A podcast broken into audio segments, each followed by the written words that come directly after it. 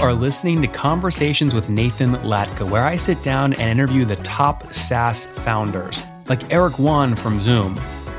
If you'd like to subscribe, go to getlatka.com. We've published thousands of these interviews, and if you want to sort through them quickly by revenue or churn, CAC, valuation, or other metrics, the easiest way to do that is to go to getlatka.com and use our filtering tool. It's like a big Excel sheet for all of these podcast interviews. Check it out right now at getlatka.com.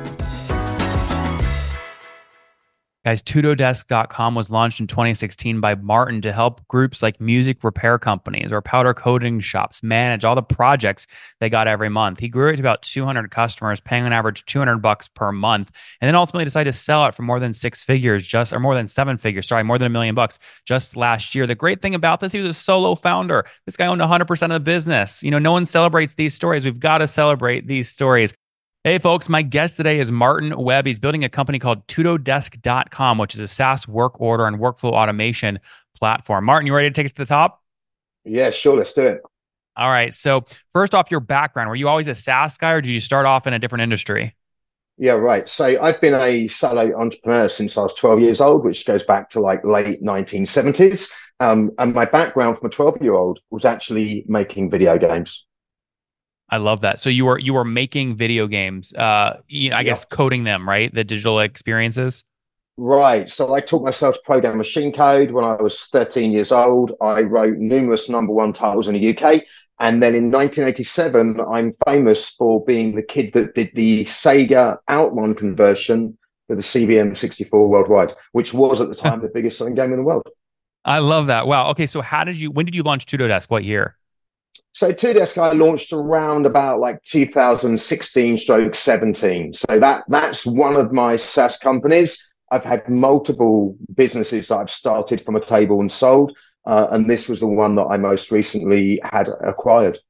Okay, TudoDesk. It says your complete repair, workshop, and manufacturing solution. You help folks estimate, right. invoice, job managing, etc. Do you do this for a specific niche, or is it really anyone that has a manufacturing shop? Uh, generally speaking, it's for any kind of manufacturing or repair business. But then in niches, we'd be talking about like powder coating shops, fabrication shops, even watch repair centers, music shops, any kind of business that takes something from a customer, does something to it, and gives it back. Our platform will help them take the customer from initial inquiry right through to checking in the goods, giving an estimate, collecting payment, running it through the workshop. So we even handle all of the workshop process um, and then finally giving the item back. And within all of that, we help them keep their customers updated on what's happening. And also we help them manage their workflow, right? It's quite a complex business model. Mm-hmm. Well, what, yeah. So try and simplify it for us. Then we can dive deeper into each sort of feature you offer. You know, a power washing right. shop, for example. What would the right. average, just sort of all in across all your product lines, what would the average, you know, music repair shop or power washing shop pay you per month or per year to use the technology? So roughly, I would say our we we we were billing customers quarterly, right? Our our biggest thing is we bill customers quarterly. It would work out between two hundred and three hundred dollars per month to use our platform, and that would be for an average size repair business or workshop. Okay, inter- and how do you? I guess how do you manage? Because I just don't know, right? How do you manage the size of a repair workshop? Is it number of projects done per month? Is it number of employees? Is it well, what is it? Right. Initially, we were doing it on number of jobs they were running. Um, and as we grew, as we moved through that, we now do it sheerly on number of users, how many people are using the system. So within a repair business, that could be the front desk staff, that could be all of their workshop team, right? So it could be anything from four to 15 users would be a typical account that we would have. And how many jobs would that would that uh, music repair shop likely be running with four to 15 users? Uh, again, this can be wild. Believe it or not, you could have a you could have a repair shop doing 30, 40 jobs a month. You could have a repair shop doing a thousand jobs a month, right? It can really vary based on whether they're doing a customer repairs or they're doing what we would call trade repairs. Um, an, an, example might be a music store might be doing all the repairs for a school that has a band. They might have a thousand instruments. I see. Okay, that's super interesting. All right, I think my audience clearly understands the use case here. My question is, you know, the best founders typically come from the space that they're then building for. Did you own a power yeah. washing shop before this? Uh, you say powder washing, powder coating. Uh, I oh, didn't coating. own, yeah, powder coating, right. Um, I didn't specifically own a powder coating shop or music repair business, but I did have a restoration company in the UK that I had a shareholding in. Um, and that company needed a, a system to run it. So, being an entrepreneur and being a tech builder, I built a system. Um, and that system is where Desk got its very early days, right? I built a product, put some time into it, and then thought, hey, perhaps I should try monetizing this. And I did that, and it went extremely and well. So you coded it for yourself to run your own shop, is that right? Absolutely. Yeah. I'm a solo founder. So when I start a business, I do it from a table. I invest nothing, I spend nothing, I do everything myself, and I take it from infancy idea right up to running profitable business, and then I look to sell it. And I've done this too many times. Too how, many how many? We're gonna get. We'll, we'll get that more in a second here. Times? But I am curious. How? I mean, how many customers can a one man sort of operation support at right. one time? And were you talking like hundred customers or ten thousand right. customers? So that's that's a really good question. So you know, as a founder, when you start your business, you've got a number of routes you can go down to. You can have the idea, you start your business, you run your business, you get a few members in your team, and you carry on running it. Or you can go, hey, I'm going to build the business, get get some traction, get some capital, and try and build a big ass company. Or you can go, I'm going to build the business, get it to a certain level, and then I'm going to look to sell it. And I prefer to do the latter, right? I don't have a great interest in employing big teams or big aspirations. My general goal is to build the company, get traction, and sell it. So with something like TudoDesk, uh, doing it on your own with a product like that, it's a big product, a lot of support. Um, probably like 200 customers would be the max you could run at successfully on your own. That's sort of where you're at today, is right around 200 customers. Well, I, I sold the company a year ago. So, well, I guess when you sold, what did you grow it to in terms of number of customers by yourself? Or are you able right. to share so that? I, I, grew it. Yeah, I grew it within that kind of. I can't give too much away because the company was acquired, but I grew it to that level, and then I was acquired. Right, then I was acquired, and when that happened, I didn't go out looking for a buyer; they came to me. So who who bought it and how did you run that negotiation process? You've done this several times. Right. So I I sold it to one of America's biggest equity companies. I was very lucky. Uh, What's the name of the company? To me. I don't know if I can mention the name. Probably can't mention the name, so I have to. oh, it wasn't. But... They didn't. They didn't. Like it's not listed on their current portfolio page or anything like that. No, no, not directly. No. So I have to be careful what information I give away. But what happened to me was I was in the in the manufacturing industry, um, and if you're building a company, a good tip here is always try and pick. If you're looking to sell, if you're like me, you're a solo founder, you've got an idea for an app, or you want to build an app, build something in an industry where the equity companies are looking to buy software, right? Because these companies can come in, they can buy multiple software businesses, big or small, and then they become part of a portfolio. That's what happened to me. So I went through quite a hefty due diligence sale. It took about six months, and and they approached me. Right, they came to me with an offer, um, and and we went from there. Did you only have one buyer? did you run a process to try and create competition? I, I had multiple buyers. So I had had uh, already had two offers that I'd rejected before this one came along. Uh, this one came along. The buyer was right in terms of I felt that they would take the company in the right direction, and that was important to me. Um, and also, the offer they put to me was extremely good. Mm-hmm. The rejections should be easy to talk about because you rejected them, right? So, what was the right. reject? You know, the, the I guess the second one you rejected. What was I guess the revenue multiple they were offering? So the the the first one that I rejected, the revenue model was I think three point five times uh, my annual revenue. So Top quite line. simple, right? Pardon? Top line revenue ARR. So at that time it was 125k. But but what I'm saying, sorry, 125k per year per month is what you were doing per year. Per year, per year. Oh, yeah, that okay. was earlier on that they approached me. Yeah. I, I, see, I see. So, so they they offered you effectively about four hundred fifty thousand bucks, all cash up right. front to sell the business.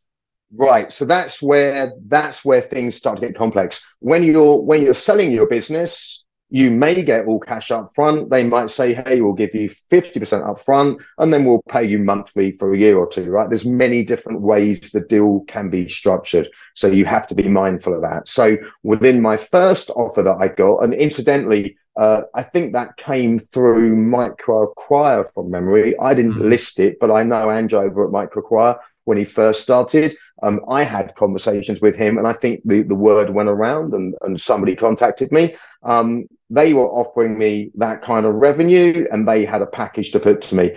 I thought at the time that the the company looking to buy it were not the right fit for the business, uh, and because of that, I rejected it. And also, the value was too low.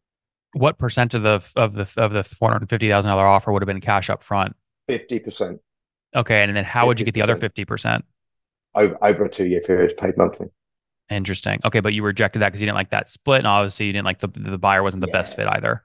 Right, right. Okay. But still, you know, even then, that was a good step for me, right? Um, already I'd connected my app to Founders Path, which I know you know very well. Oh, um, oh, great! And and and just as a pointer, like that was a brilliant help because when you're doing this, you can log into Founders Path. It's going to give you your Stripe revenue, your reoccurring revenue. It's going to give you a valuation. And as a solo founder, that's a brilliant metric, right? If you're going to build a business and you're looking to sell or just looking to build it, then too many founders are always going to look at their monthly revenue, what they're bringing in, what they're spending, what's left, what effort they're putting in.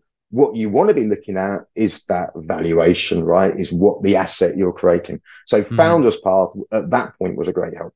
That's great. I appreciate that. Yeah, guys. What uh what Martin's referring to is on the uh on Founder Path, you can sign up, connect your Stripe account, and we'll give you a valuation. It's not a random valuation, it's based off others in the market that have recently sold. So, Martin, I'm glad that was good guidance for you. Now you ultimately decide again to sell about a year ago to a different a different group. Now, is, I mean, is it fair to say obviously it was greater than a 3.5x top line multiple oh, since you rejected yeah. that before? Yeah, the revenue was was uh, was up, number of customers was up, the product was far better developed, and the the multiple was was way higher. Yeah, yeah, yeah. Multiple. Yeah, that's great. Look, that's great. And and it just solely you. You own 100 percent of the company. I owned 100 percent of the company. Uh, I was the only person involved in the company. I built the product, sold the product, onboarded the product, managed the servers, did the marketing, did everything. Uh, I love that. Were you door knocking on on on on music repair shops trying to get their business? How'd you get customers? Yeah, kind customers? of. I mean, that's an interesting question because you know, Nathan, like when you when you build these tech apps, you kind of sort of think, hey, and, and I'm pretty good at doing SEO on Google and I'm pretty good at doing marketing. But you kind of think, hey, you're going to put it on Google, you're going to have your sign up page, you're going to have your payment page, and it's all just going to be automated and all these users are going to fly to your app. It just doesn't really work like that. There are there are anomalies where that can happen. But for most of the founders that are watching the show that might feel they're struggling, it is user by user. And you really do want to be on the phone. If you're not picking up the phone trying to get your users, if you're not even hand holding them to get them on board, then probably you should be because the important factor is every one of those users is going to grow your revenue. And you want to make sure that not only do you sell to them, but you keep them on board. If you're a solo founder, you don't want to be digging a field with a shovel. Find that as you get halfway through your field and turn around, you've got to go back to start again. You want to bring your users on, keep your users, and slowly grow it. And what I found out, and the lesson that I've now learned, is you don't need as many users as what you think you need mm-hmm. to get a big valuation. Well, yeah, I mean, 200 customers you mentioned earlier, average paying 200 bucks a month. I mean, we can kind of back into a revenue range there of what, right around maybe 30, 40,000 bucks a month. Yeah, you're running into a seven figure valuation. Yeah. Yeah. Yeah. Yeah. Um, that's great. No, look, this is a good, I think, you know, VC dollars are the best marketed dollars in the world. We only read about big VC rounds, but stories like this are how founders actually get rich. And it's what actually makes founders happy. And it's what allows you to yeah. buy more guitars like what you have behind you and do what you want your all day, every day. Yeah. I mean, if you if you have the skills to build a product, if you're a creator and you can build a product, if you create, so for example, if you create a tool that maybe engineers are going to use to build their app, then more than likely your business model is going to be on trying to get subscribers and get a monthly revenue. But if you're super smart and you're a creator and you don't aspire to build a big company, you can, as a as a bedroom coder or a kitchen a table entrepreneur, you can build a product. You can go out into the street. You can sell that product. You can onboard those customers. You can use Stripe for your payments. You can connect it to Founders Path. And if you're in the right marketplace, a big VC can come along with big money can take over your product, can then even say, we want you to run the product now that we've taken it over. And you can you can cash in some big dollars for your hard work. And for me, that's where the value is, right? Is the long yeah. the longer term goal. You just mentioned sort of you approach that seven figure valuation. Are you able to share? Did you sell for more than a seven figure mark? Uh, not no no not more than seven figures. Let me count the numbers involved. No, not more than seven, but yeah, it's into seven figures. Yeah. Okay, fair enough. I guess playing devil's advocate for a second, someone listening might be saying, "Well, hey, I love this. He has, you know, Martin has yep. total freedom, but he launched in 2016." And then he yep. sold it last year. So he worked for seven years on this and sold it for something between 500K and a million. That's actually not a great return on time. Over, over, over the million. It's over. It's over the million. Oh, oh, so you, so you, so you did sell for seven figures. Yeah, it's so yeah, seven figure number. It's over the oh. million. Oh. Yes, Nathan. Oh, I thought you just said you didn't sell. You didn't sell for more than no, seven no, figures. Oh, it's over the million. Yeah. oh, I see. I see. Seven I see. figures. Yeah. So I see. When you so it's not, it's that, not, it's not Martin. Just to be clear, it's not more than seven figures. You sold for between a million and ten million, is what you're saying. Right. Right. Okay. Exactly. That's a big enough range where you won't get in trouble, right? Right. It's a big enough range where I get in trouble. But then just, just the thing is, you don't always see the bigger picture. I sold the company that I owned that that helped me build the app or that inspired me to build the app. So I sold that company. During that period, I built another business and sold that one as well. I wasn't always 100% focused on that business. And also, when doing that, there were skills and things that I created that for me had big value. So, although it might not seem like a great return, I don't quite look at it like that. It was a very good return and it was a very smart move. Uh, when I do it next time round, it's going to be an even bigger valuation and it's going to be much quicker. So, I tend to look at it in multiple ways of gauging where the value is, not just in the dollars, but the dollars were definitely good. Definitely. Love good. that, Martin. All right, we're out of time. Let's wrap up here with the famous five quick answers. Number one, favorite book? Um, Think and Grow Rich, Napoleon Hill. Number two, is there a CEO you're following or studying? Um, currently not. No. Number three, what's your favorite online tool for building your companies? A Chat GPT. Number four, how many hours of sleep do you get every night? Four. Four. Four. Martin, you barely sleep. That's not healthy. Yeah, I'm a. Well, it's, it's not healthy. Um, I'm 57 years old. I don't know. How do you survive um, on four hours of sleep? How do your organs not um, fail? You know, you get those, you get those ten day points where you feel exhausted and you think you need to sleep on the sofa for a couple of hours. But generally speaking, my sleep pattern is I have maybe four, four and a half hours sleep. A, a night. Um, and I do this because I'm a bit of a workaholic. I, I love working, I love creating stuff, and that's what it is. I, lo- I love that. Uh, and what's your situation? Married, single, kids? Married, five children, uh, 32, 30. Yeah. Five kids? Five kids, got a seven year old. Holy mackerel. yeah, five children. In fact, one of my children has a very well known startup in the gaming industry. Ah, very cool. What's that company? Uh, Web.game. There you guys have it. Check it out. And how old are you, Martin? I'm 56, 57 this year. Congrats. Uh, last question. Something you wish you knew when you were 20. Uh, well, I wish I knew about Founders Path for a start because that would help me track my metrics. Um, I think what I know when I was 20 is quite simple is that when you're building a company, always remember there is a value in what you're building. Don't look at your business when you're struggling. Building a company is always going to be a struggle. Don't look at the struggle. Don't look at what's in your hand. Think about the value you're creating because as you go through your life, that value is going to return you big dividends. Guys, TudoDesk.com was launched in 2016 by Martin to help groups like music repair companies or powder coating shops manage all the projects they got every month. He grew it to about 200 customers, paying on average 200 bucks per month, and then ultimately decided to sell it for more than six figures, just or more than seven figures. Sorry, more than a million bucks just last year. The great thing about this, he was a solo founder. This guy owned 100% of the business. You know, no one celebrates these stories. We've got to celebrate these stories. Martin, kudos to what you built, and thank you so much for taking us to the top. Thank you, Nathan.